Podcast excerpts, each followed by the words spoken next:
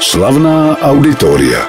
Cířím vejvodou po světových hudebních síních.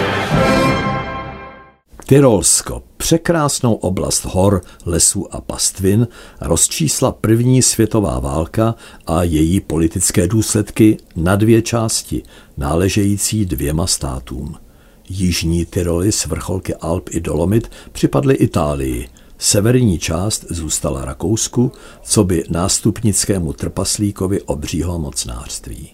Rakouské Tyrolsko těsně sousedí s Bavorskem, což dokazuje například poloha malebného města Kufstein, díky velkolepému hradu považovaného za tyrolskou perlu.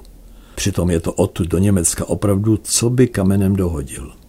Blízko Kufsteinu, necelých 15 kilometrů severně, se uprostřed krásné přírody rozkládá městys Erl. Nechce se mi říct přímo vesnice, přestože zde žije pouhých 1400 obyvatel. Jenže toto titěrné osídlení, o němž by se člověk snadno domníval, že tady lišky dávají dobrou noc, se už kdysi dávno proslavilo divadlem a od poloviny minulého století o sobě dává vědět také hudbou.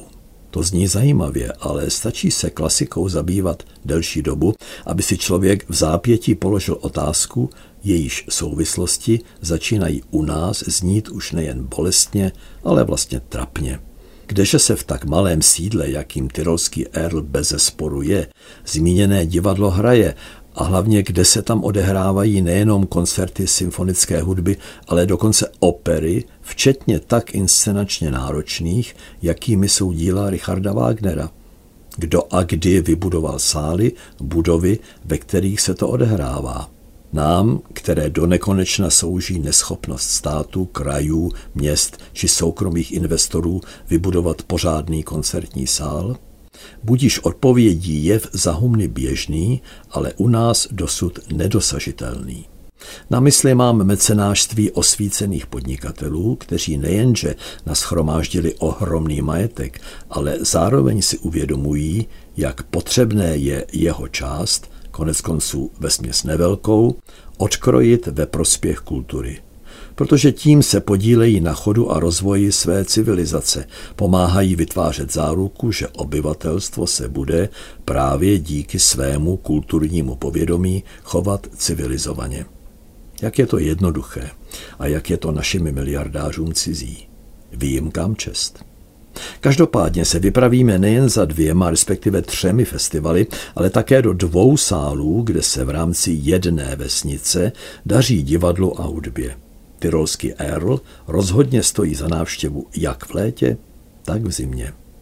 Všechno zde v srdci Tyrolska začalo už před více než čtyřmi staletími, konkrétně roku 1613, kdy se ve výzce jménem Erl poprvé odehrály pašiové hry, které měly utěšit místní i poutníky v jejich nesnadných osudech, v nesnadných dobách. Splynout během paší s utrpením a vykoupením Krista bylo očistné, ale zároveň hravé a zábavné. Dlouho se hrálo ve stodolách či před kostelem. Dřevěná budova postavená provizorně lehla popelem. Musela přijít až druhá světová válka se svým utrpením, aby se místní obyvatelé zařekli, že pokud apokalypsu přečkají, poděkují vybudováním důstojného příbytku pro tradiční pašiové hry. A tak se i stalo.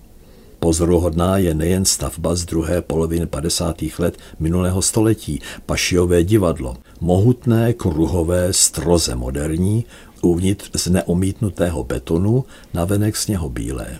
Což má dva důvody. Bílá barva je symbolem duchovní čistoty a zároveň, když zde po celou zimu kraluje přírodě sníh, se v něm bílá budova toho času nevyužitá víceméně ztrácí a neprovokuje tím, že se v chladném, nevytopeném prostoru právě nic neodehrává. Druhou zajímavostí je odvaha, s níž venkované, považovaní spíše za opatrné a rozvážné, tradiční, svěřili návrh svého pašiového divadla mladému, tehdy ještě nedostudovanému architektovi. Byl jim 30-letý rodák z Innsbrucku, Robert Schüller. Jeho úkol byl přitom obří. Pašiové hry, v nichž zní zrovna tak hudba a zpěv jako mluvené slovo, vyžadují veliký prostor na jevišti, kam se zde v Erlu vejde až šest stovek účinkujících. Kvůli deklamování, střídajícímu hudební složku, musí být v sále dobrá akustika, aby diváci nejen slyšeli, ale i rozuměli. Když se zdejší Pašiové divadlo v roce 1959 zpřístupnilo, byla to velká sláva. Jenomže brzy se přišlo na to, že pořádat velké pašie každoročně je příliš náročné. Proto se v Erlu začaly postupně konat jednou za tři, za čtyři, či dokonce jednou za šest let, co ovšem s Pašiovým divadlem v mezidobí. Odpovědí byly první krůčky ke koncertům klasické hudby. Narýsována byla cesta k současnému, obsahově přitažlivému festivalu, který si troufne na díla Giuseppe Verdiho, Antona Brucknera, ale i na taškařice typu oper jako Královské děti od Engelberta Hamperdinka či Postilion z Longjumeau od Adolfa Adama, anebo na Lehárovu operetu Hrabě Luxemburg. Jak čas plynul, začalo být v tyrolském Erlu zjevné, že budova Pašiového divadla přece jen není pro klasickou hudbu či operu nejideálnější a také, že je škoda zde pořádat akce jenom v létě, když právě dlouhé zimní večery by rádi zvali za kulturou jak místní, tak výletníky. Festival o dvou částech, v prázdninovém i vánočním termínu, klepal na dveře. Do hry vstoupil jeden z nejbohatších podnikatelů v Rakousku, průmyslník Hans-Peter Haselstein, který se postupem času začal věnovat i charitě, politice a kultuře. Stál například za vznikem několika domovů pro vídeňské bezdomovce a vyslyšel též nabídku vybudovat koncertní sál v odlehlé oblasti. Jako by mu to vše osud vynahradil, když se v listopadu 2021 vracel ve svém soukromém vrtulníku z Bolzána do Vídně. Napadlo ho z ničeho nic vystoupit nedaleko od rakouské metropole v zimním středisku Zemering. O pár minut později se helikoptéra na vídeňském letišti zřítila, nikdo nepřežil. Mezinárodní architektonickou soutěž na nový festivalový sál, rozuměj koncertní a operní budovu v Erlu, pro sebe roku 2007 získalo rakouské architektonické studio de Lugan Meisel, proslulé ostře hranatou, provokativně vyčnívající budovou muzea automobilky Porsche ve Stuttgartu, toho času právě dokončovanou. Bylo zřejmé, že ani v Erlu nelze od nich čekat nic nudného – a to od pětice tvůrců, v níž německo-rakouská trojice architektů je doplněna dánským designérem interiérů a spole japonským akustikem. Přesto však překvapila budova, která se stavěla od počátku roku 2011, aby pak o vánočních svátcích 2012 byla zpřístupněna široké veřejnosti. Rozkládá se ve svažitém terénu v sousedství Pašiového divadla a je k němu brutálně kontrastní svým tvarem i svou barvou. Zatímco divadelní stavba je, jak už jsme si řekli, kruhová a bílá, festivalový sál zvenčí temný a tvarově, jak kdo si trefně popsal, ježatý díky své tmavé omítce během léta takřka zaniká v okolní záplavě hlubokých lesů, aby nedráždil běžné turisty. Za to v zimě ční ze sněhu široko daleko a zve za kulturou.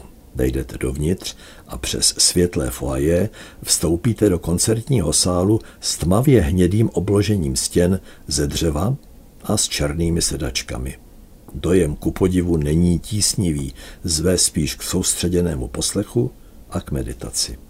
Kde jinde by během zimní části zdejšího festivalu mohla vyniknout opera, ale i komorní hudba, jakou byl například recitál německého baritonisty Oskara Hildebranda a nebo vystoupení souboru Kameráta Salzburg.